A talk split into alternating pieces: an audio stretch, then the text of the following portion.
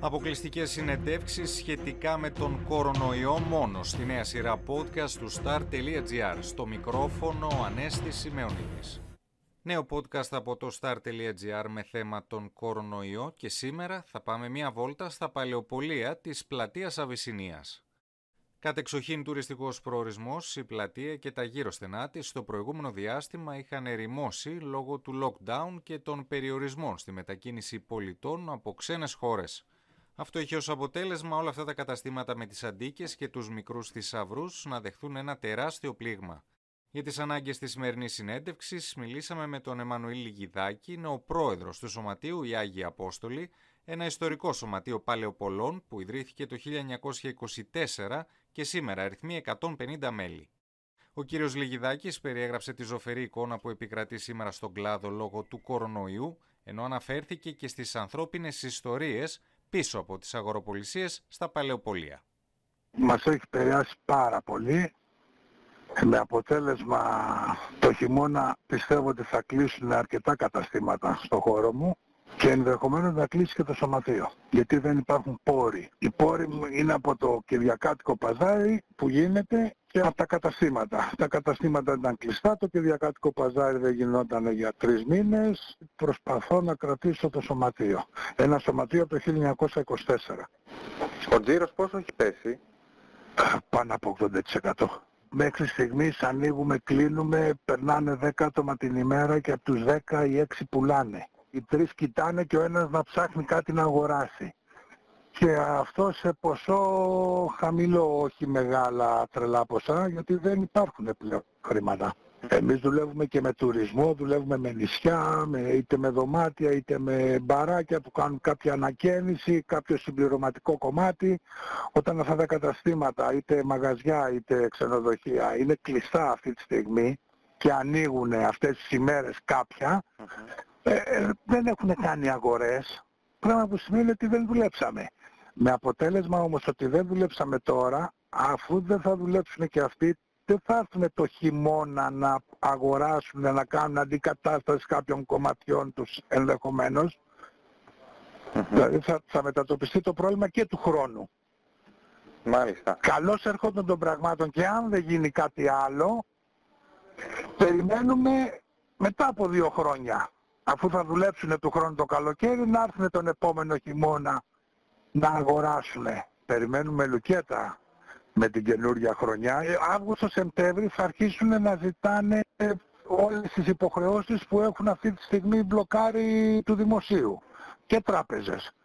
Εγώ για να μπορέσω να τα πληρώσω αυτά θα πρέπει να δουλεύω κάθε μέρα να έχω εισπράξεις όχι των 20 ευρώ και των 50.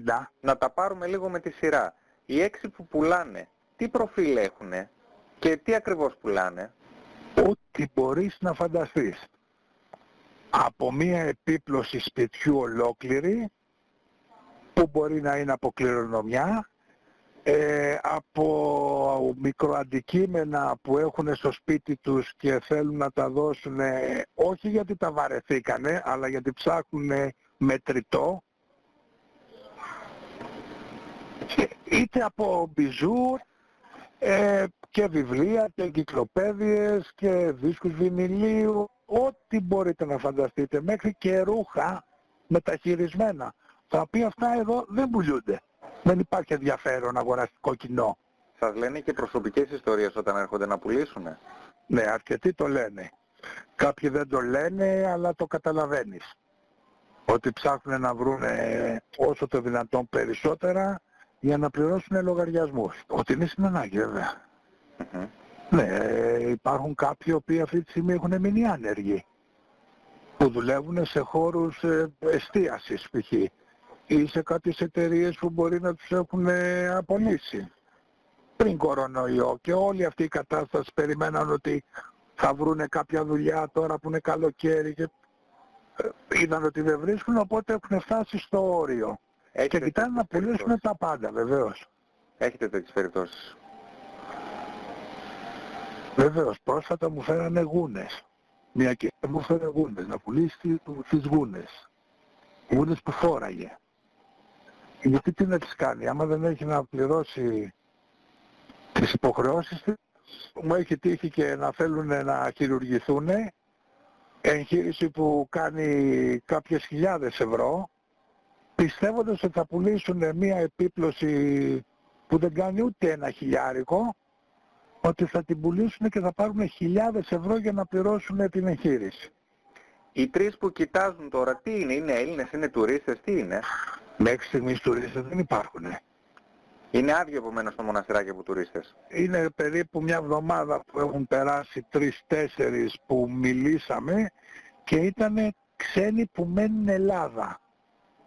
Ε, πιστεύω όμως ότι αυτές τις μέρες θα αρχίσουν να εμφανίζονται οι ξένοι που θα έρθουν απ' έξω. Ε, και ο ένας ο οποίος θα αγοράσει πόσα μπορεί να άφηνε πριν την κρίση και πόσα θα αφήσει τώρα; Πριν την κρίση του κορονοϊού είχε αρχίσει σιγά σιγά και φαινόταν κάποιο άνοδο της επισκεψιμότητας. Δηλαδή θα άφηνε και 100 ευρώ και 200 και 500 ενώ τώρα περιορίζεται στο 20, 50.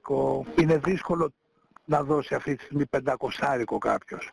Με το μεγάλο περίπατο έχετε δει κάποια διαφορά, υπάρχει κίνηση; Μα δεν έχει ξεκινήσει ακόμα ο μεγάλος περίπατος. Η δική μου η άποψη είναι ότι εμένα θα με ευνοήσει.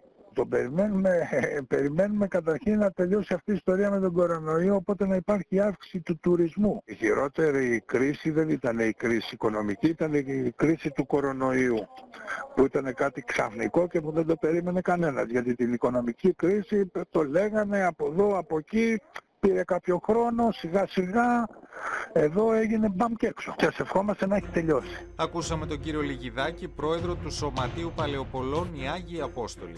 Μείνετε συντονισμένοι στο star.gr, ακολουθούν και άλλες συνεντεύξεις με θέμα τον κορονοϊό.